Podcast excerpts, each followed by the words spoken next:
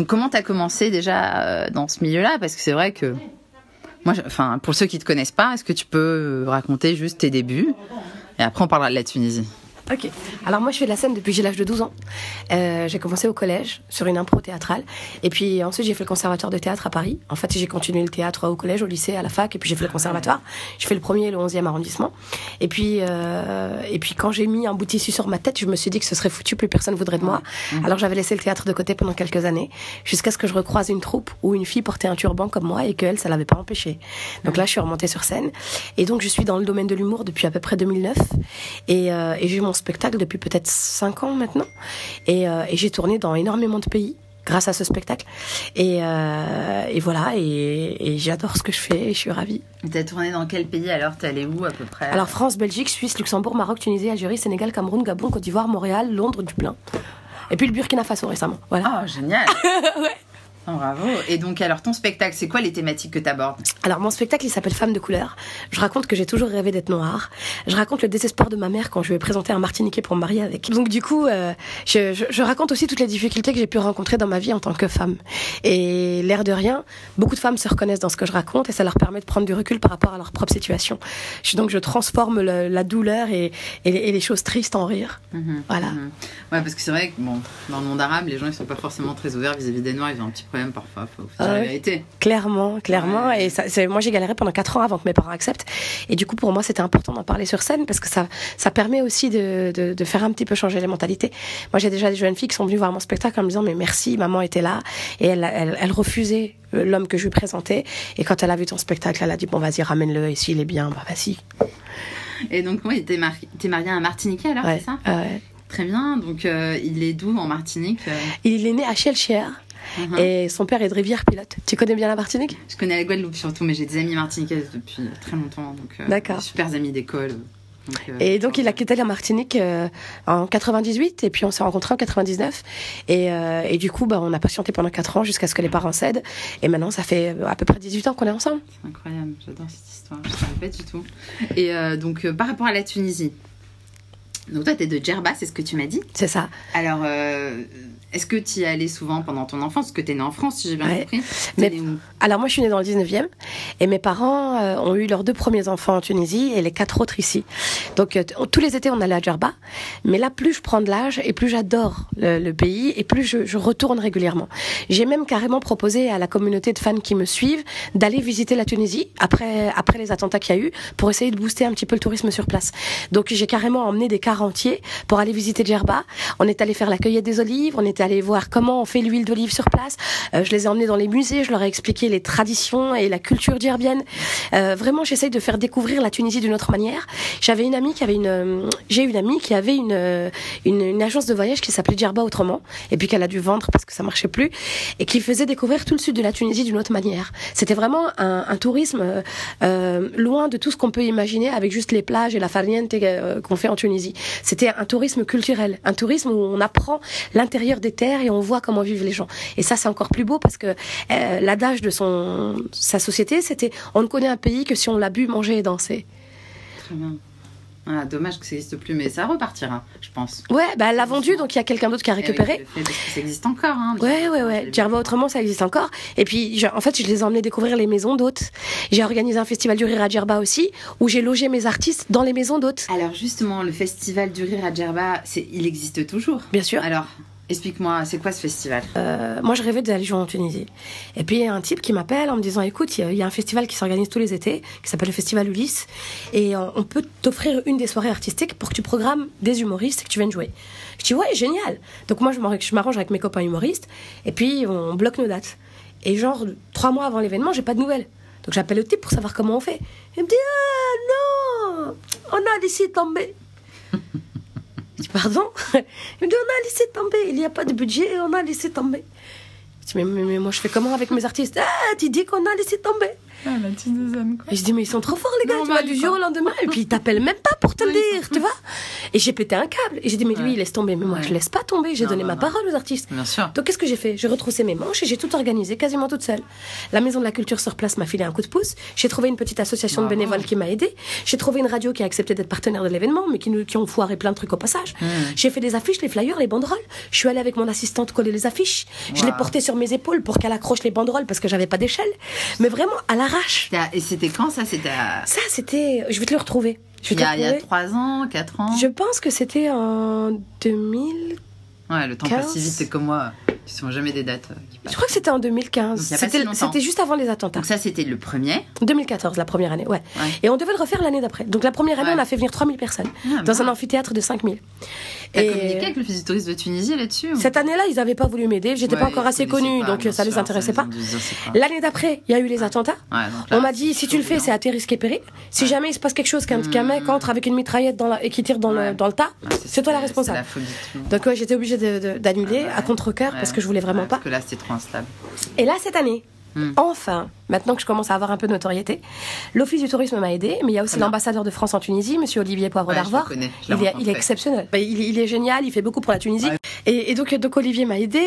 Euh, il y a eu l'Institut français de Tunis qui m'a aidée aussi. Ils m'ont donné une petite bourse. Ah, donc, euh, super, ouais, ils m'ont filé dix mille euros quand même. Ah, c'est bien. Et euh, ouais, ouais, ils m'ont plus aidé que l'Office du tourisme tunisien. Tu vois ça, le problème, ils sont trop donc, euh, Tunisair a accepté de nous offrir des billets pour les artistes. Ah, ça, donc, cool. on a été soutenus. Et là, on a pu organiser quelque ouais. chose de chouette. Ouais. J'ai fait venir plein d'artistes d'un peu partout, même mm-hmm. de Côte d'Ivoire, tu vois. Et, euh, et on, on a fait venir à peu près quatre mille personnes cette année. Ah. Et notre objectif, c'est de pérenniser l'action.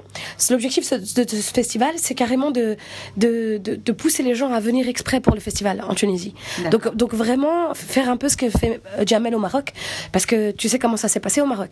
Je veux dire, le lendemain des attentats, le roi du Maroc a appelé Jamel en lui disant, écoute, je mets tout à ta disposition, viens, fais un festival. Mm.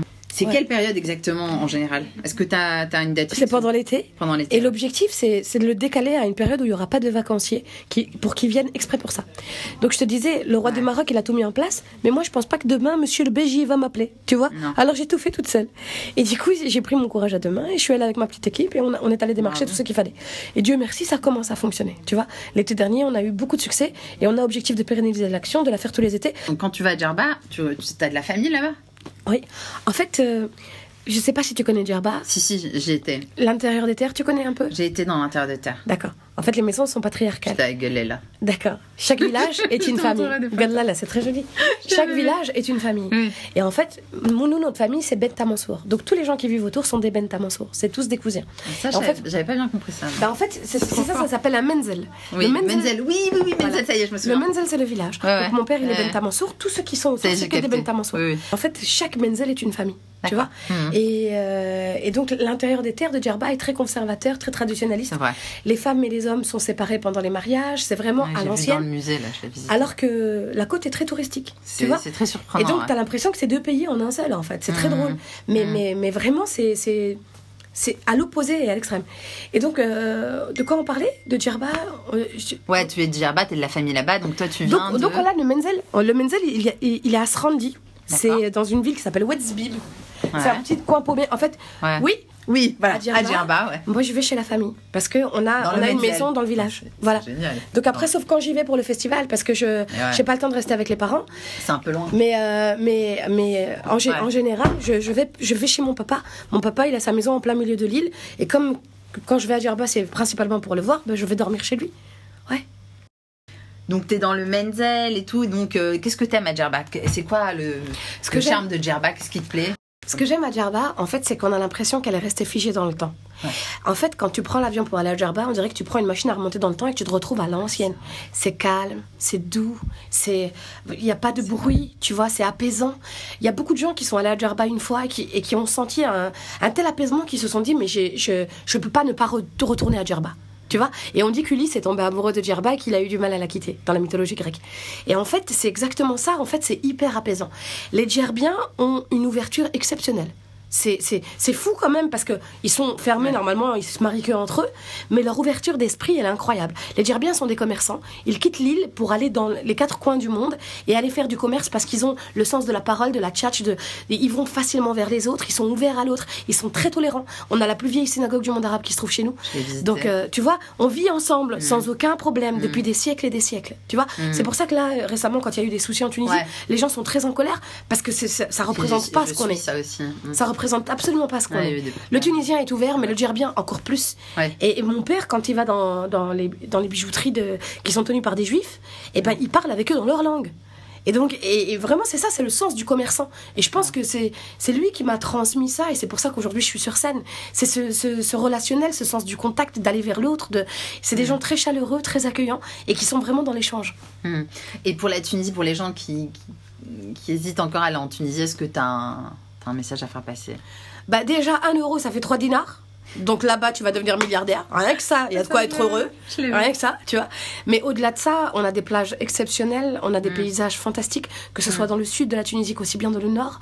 Dans le nord, il y a des endroits super chicos. Quand tu aimes le bling-bling et que tu aimes les beaux endroits, j'ai vu des restaurants et des hôtels juste incroyables, mmh, dont je, je soupçonnais même pas l'existence. La, mmh. la Villa Didon, si tu connais, mmh. qui est juste magnifique. Il y a, il y a, il y a des endroits. J'ai été manger dans un restaurant qui s'appelle... Oh, je te dirais, je crois que ça s'appelle l'Ambassadeur. Mais je suis pas sûre. Mmh. Il était, ouais, je crois. Enfin, c'est euh, avec un cuisinier étoilé ouais. qui a fait des, des plats. Il, il a été élu meilleur couscous en Tunisie. Il a fait un couscous aux crevettes qui était juste mmh. incroyable. Et, euh, mmh. et, et donc j'ai découvert des, des lieux que j'aurais même pas imaginé. Ouais. Et, euh, et, et, et dans le sud, c'est pareil. Ouais. Plus tu vas dans le sud, plus les gens sont généreux, accueillants, chaleureux. Mmh. Moins ils ont de choses et mieux ils savent te recevoir. Je suis allée dans le désert, aux portes du désert. Je suis allée à Romaracan, à Tataouine, à Douze, à Ghebeli. Il y a des endroits mais sublimes. Et, et vraiment, ce qui, ce qui est incroyable, en fait, c'est la richesse et la diversité des paysages en Tunisie. Mmh. Tu peux aller de la montagne à la mer, tu peux aller du désert à, à, à, à, à, à, la, à la plage, quoi. C'est à la verdure. C'est, c'est incroyable. Il y a mmh. des tas de choses à, à voir, à découvrir. Et au-delà de ça, c'est surtout le, le tempérament des Tunisiens. Mmh. Le Tunisien, c'est un bon vivant. C'est quelqu'un qui, qui aime le contact avec les autres. C'est quelqu'un qui aime le partage, qui aime l'échange. Tu montes dans un taxi, tu, tu peux pas être tranquille. Le type, il va forcément parler, il va ouais, te raconter des trucs, il va te, il va te faire découvrir l'intérieur. Et, euh, et donc vraiment, et au-delà de ça, c'est, c'est aussi que c'est parce que c'est, c'est quelque chose de citoyen que d'aller soutenir la Tunisie en ce moment. C'est mmh. le, le premier pays à avoir fait la révolution et qui a réussi à s'en sortir de cette manière-là. Et aujourd'hui, sans tourisme, il ne vit pas. Moi, c'est pour ça que, alors que j'ai rien à voir avec le tourisme, je suis juste comédienne, je suis humoriste, bah j'ai, j'ai fait venir des gens en Tunisie parce que ça me faisait mal au cœur de voir l'état dans lequel était la Tunisie et de savoir que les, les trois quarts des gens vivent grâce au tourisme. Mmh. Parce que tout est lié, en fait. Ah oui. Moi, j'ai, j'avais rencontré un type euh, qui travaillait dans les luminaires et il me dit « Ouais, depuis les attentats, c'est la misère, on travaille plus. » Je dis « Mais pourquoi ?» Il me dit, bah, parce qu'il n'y a plus de tourisme. Je dis, mais quel rapport? Tu vends des lumières. Mm. Il m'a dit, ouais, mais les lumières, je les vends aux hôtels. Si les mm. hôtels ne travaillent pas, moi, je ne travaille pas. Et le commerçant, l'épicier, le, celui qui vend les luminaires, tout le monde est lié au tourisme. Mm. S'il n'y a pas de touristes, les gens ne vivent pas. Donc, euh, au-delà ouais. du fait d'aller passer des super vacances et de kiffer, on ouais. fait aussi quand même une belle action en permettant à ce pays-là de relever la tête ouais. après ce qui s'est passé. C'est clair. Et euh, donc... Euh... Tu retournes régulièrement en Tunisie, tu vas pas tu que à Djerba, tu vas, tu vas un peu partout. Quoi. Oui, oui. Finalement. Euh... Et toi, t'es connue un peu en Tunisie alors? Comment ça se Moi, passe? Moi, je peux pas marcher tranquille. C'est vrai? Oui. En... Non, non, en Tunisie, les gens me connaissent beaucoup parce que je suis passée dans plusieurs émissions de télé. Après, le seul truc qui est galère, c'est qu'on me pose toujours les mêmes questions.